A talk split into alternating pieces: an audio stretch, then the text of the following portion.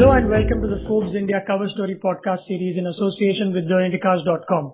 My name is Abhishek and uh, to talk about this issue's cover story is uh, Udit Misra, the special correspondent who is joining me from Mumbai. Hi Udit.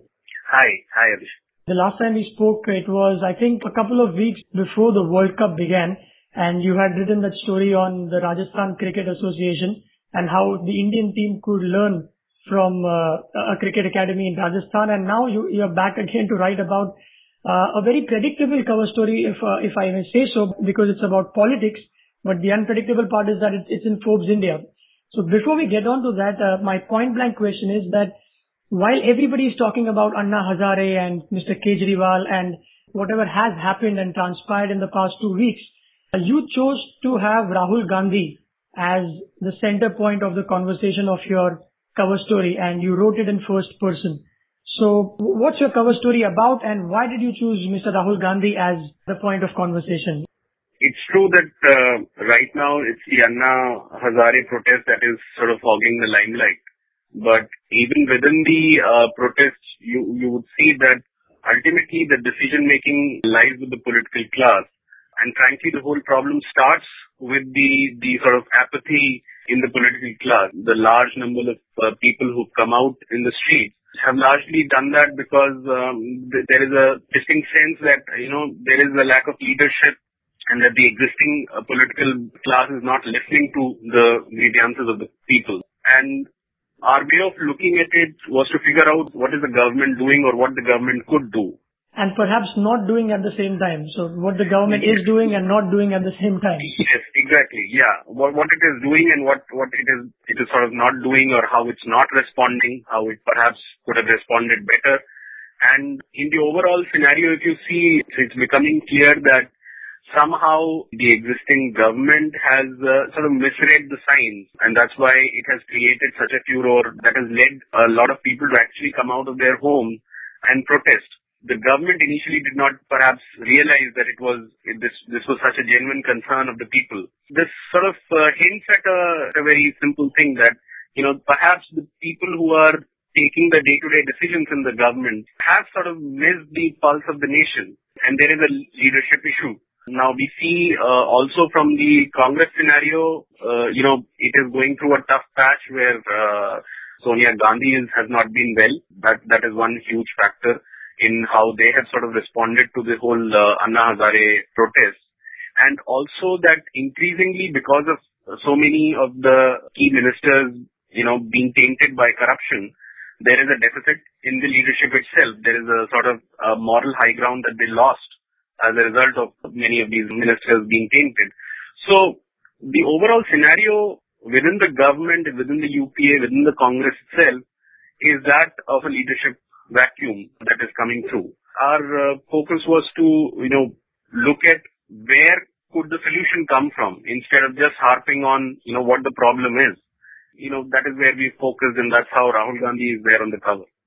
Right. Udit, in the last uh, about three or four minutes that we've spoken, you've used the word leadership four times already and it's ironic that Dr. Manmohan Singh doesn't feature very often in the article as much as hmm. Rahul Gandhi does in spite of not having a background as illustrious as that of uh, Dr. Singh's, why is Rahul Gandhi spoken uh, so much about in the cover story? And you speak about him in different emotions. Uh, when you start out, there is some amount of, you know, if not scorn, but a lot of skepticism and anger towards the fact that he comes from a political family and that he is awarded a default seat and perhaps the next prime minister in one of these elections could be him. So you start off the article with some amount of skepticism towards Rahul Gandhi. So what is your stand towards him? Right. Part of the sense that you had that, uh, you know, how the, the tone and tenor regarding Rahul Gandhi changed through the article is also because of the way it was written. It was written in a first person account. And the idea was to actually take the reader along with the reporter and how he thought as he reported on the issue. You followed Mr. Rahul Gandhi for a while as a journalist as well.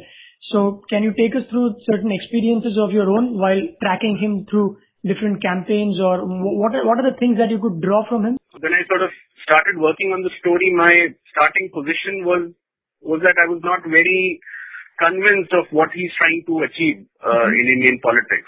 To a very casual eye, uh, Rahul Gandhi, you know, comes across as a bundle of contradictions because if you take the most recent example of land acquisition problems in uh, UP, mm-hmm. he would come out and say that, you know, there are issues with land acquisition, that it has not been done properly. However, there is no clear statement of how actually can it be solved. Now, this is a vexed problem and people have tried out giving different kinds of solutions, but nothing seems to have worked till now. So I'm not sort of holding it against any particular leader to say, you know, that you don't have the solutions. But as it turns out, it appears that he's sort of telling people that there's something wrong without really having a solution, uh, ready solution for it in in this last two, three months, he's been sort of fashioned as the farmer leader in in UP. Somebody who's close to the farmer, who understands the issues of the the UP farmer in particular. Right. And, you know, when I started reporting, which was around the time when the whole Bhatta Parsaul issue was sort of uh, hotting up, you know, I was wondering when, when I was looking at what he is trying to achieve as projecting himself as the farmer leader, is why won't he sort of take the agriculture portfolio and sort of head that ministry and bring about a change there? It would be frustrating to see uh, a young leader talking about a lot of things that are wrong, but not really taking up a portfolio and setting it right. Uh, agriculture is one thing that has been in the news for a while now. Uh, in the recent past, there are a lot of structural issues there. Uh, a lot of food price inflation is attributed to those structural issues. So there's lots that can be done in agriculture ministry and, you know, the existing ministers have been sort of criticized for not doing enough. So instead of seeing something concrete done, we just saw elaboration of what is wrong in the existing setup. Right. So from the starting position, it appears as if, you know, you're not very sure exactly what is he trying to achieve.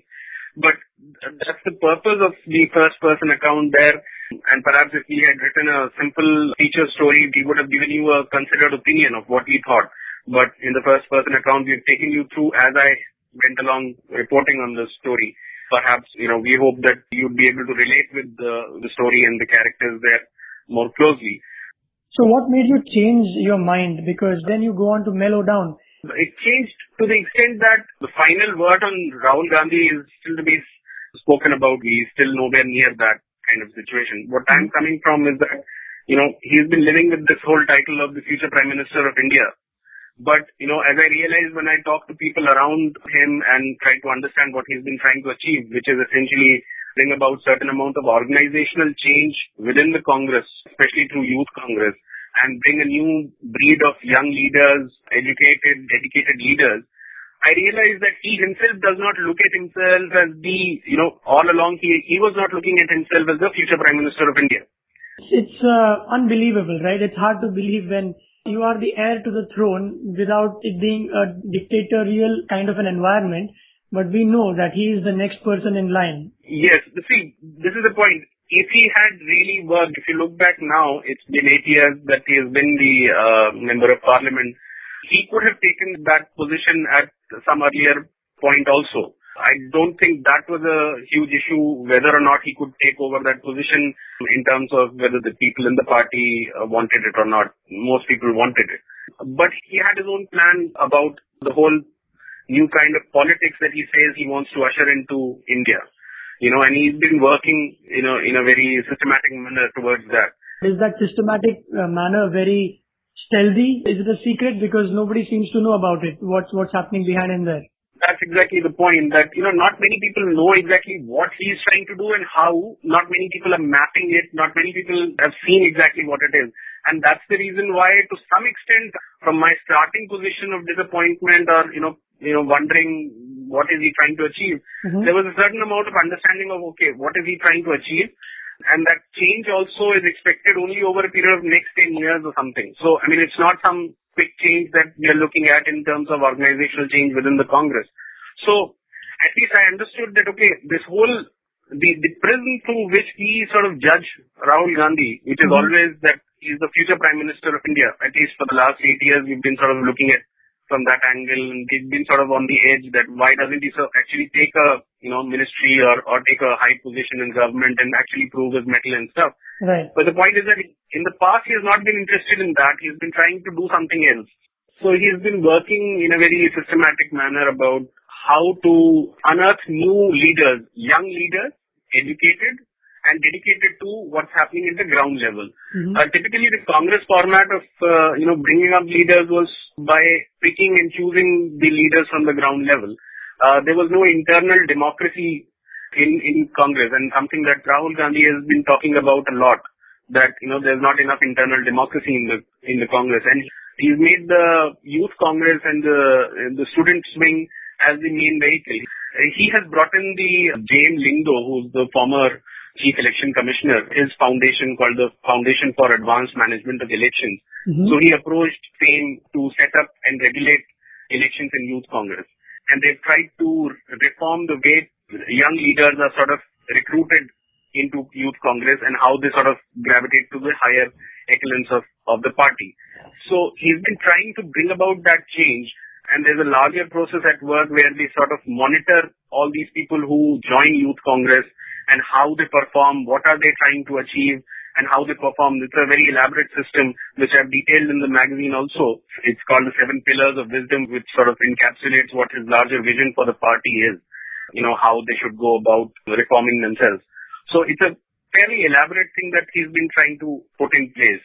Frankly, it'll take a little while before it actually comes through. Estimates are almost 10 years hence is, is the sort of time frame where we are looking at uh, the kind of leaders that he wants to sort of take over.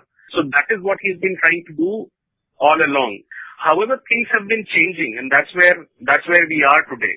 The last two, three months have been, uh, there's been enormous change in Indian politics, both in general, in general for politicians and, and in particular for Congress. And that's where we are today. And that's why we actually sort of looked at Rahul Gandhi as a, as a possible option coming back into that whole uh, paradigm of prime minister, whether he should take over as a prime minister or not.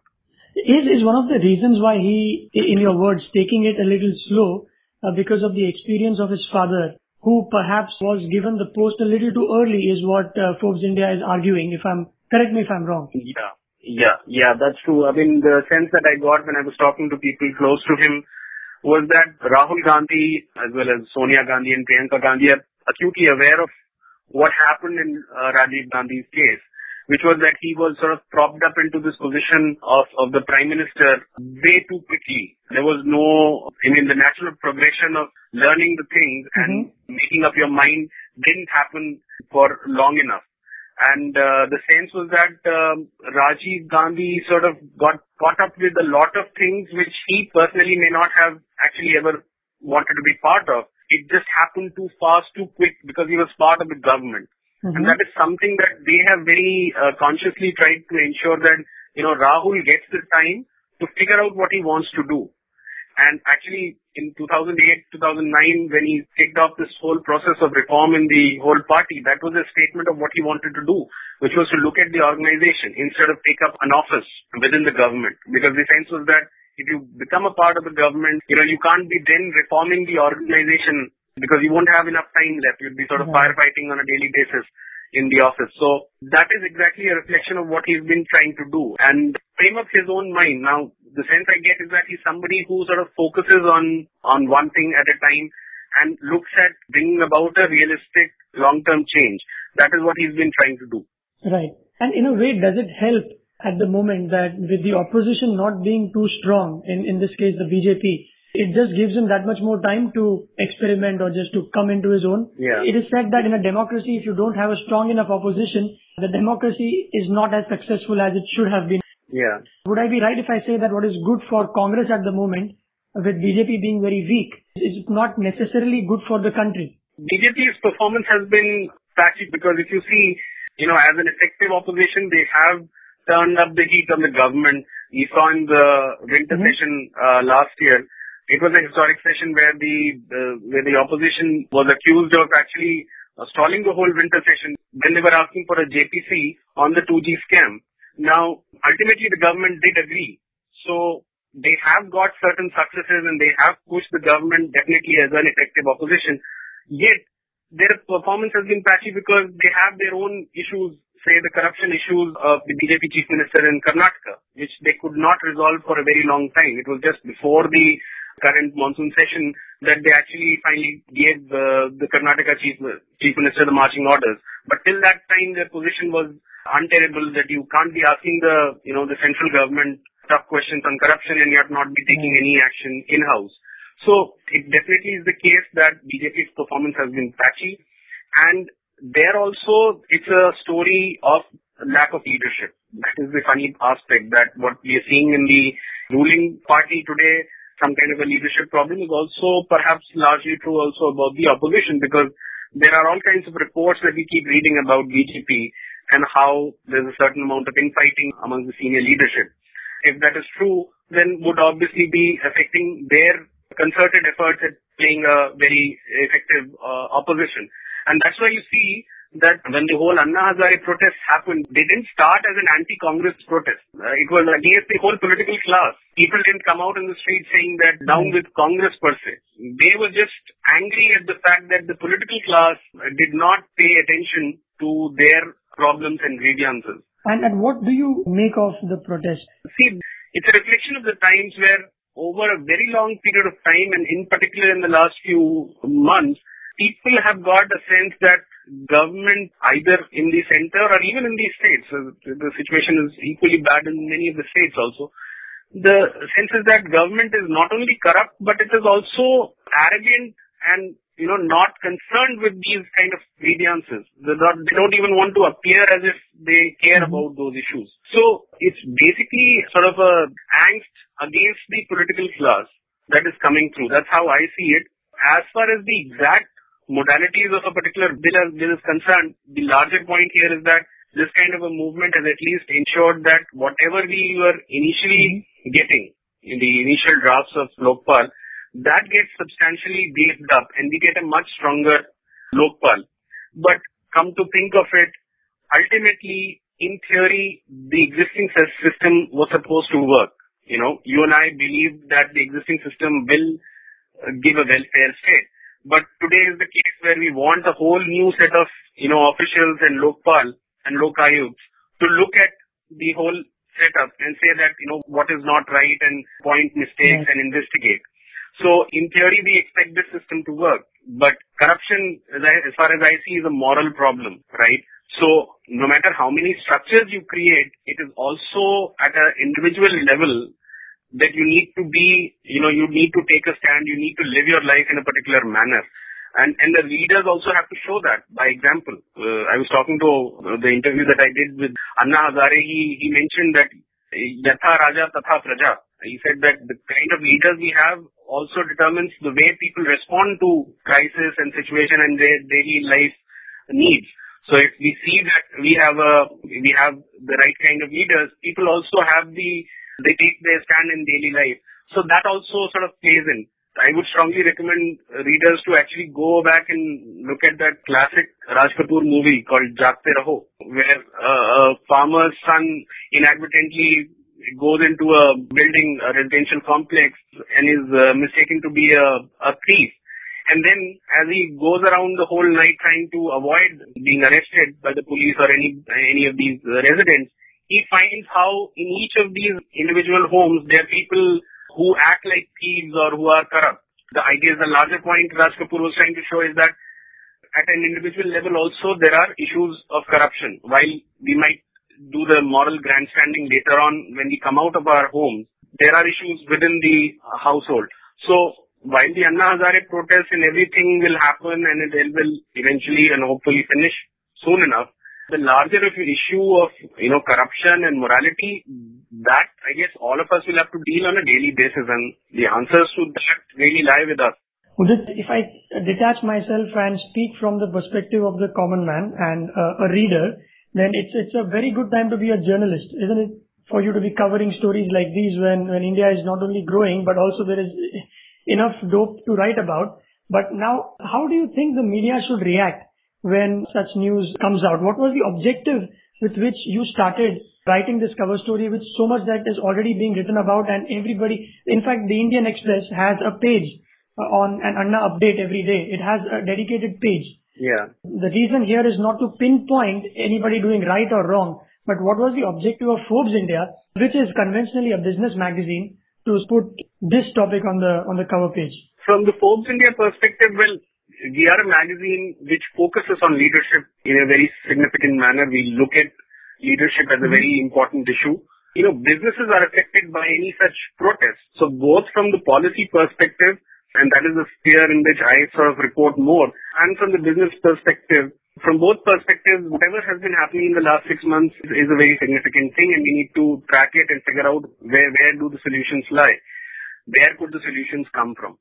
And, and probably someday when the solutions do appear and in the generation that we live in, we might read it again on Forbes India, I hope. Hopefully. hopefully. Thanks a lot, Udit, for your time. On that note, it's time to wrap up. Thank you. Thanks a lot. And, and for all you listeners out there, you can get this podcast on Forbes India's website that is business.in.com as well as theindicast.com.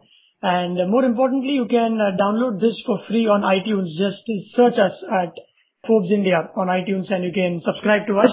And you can subscribe to the magazine by messaging Forbes to 51818. That's 51818. Thanks again, Udit. See you. Thanks a lot.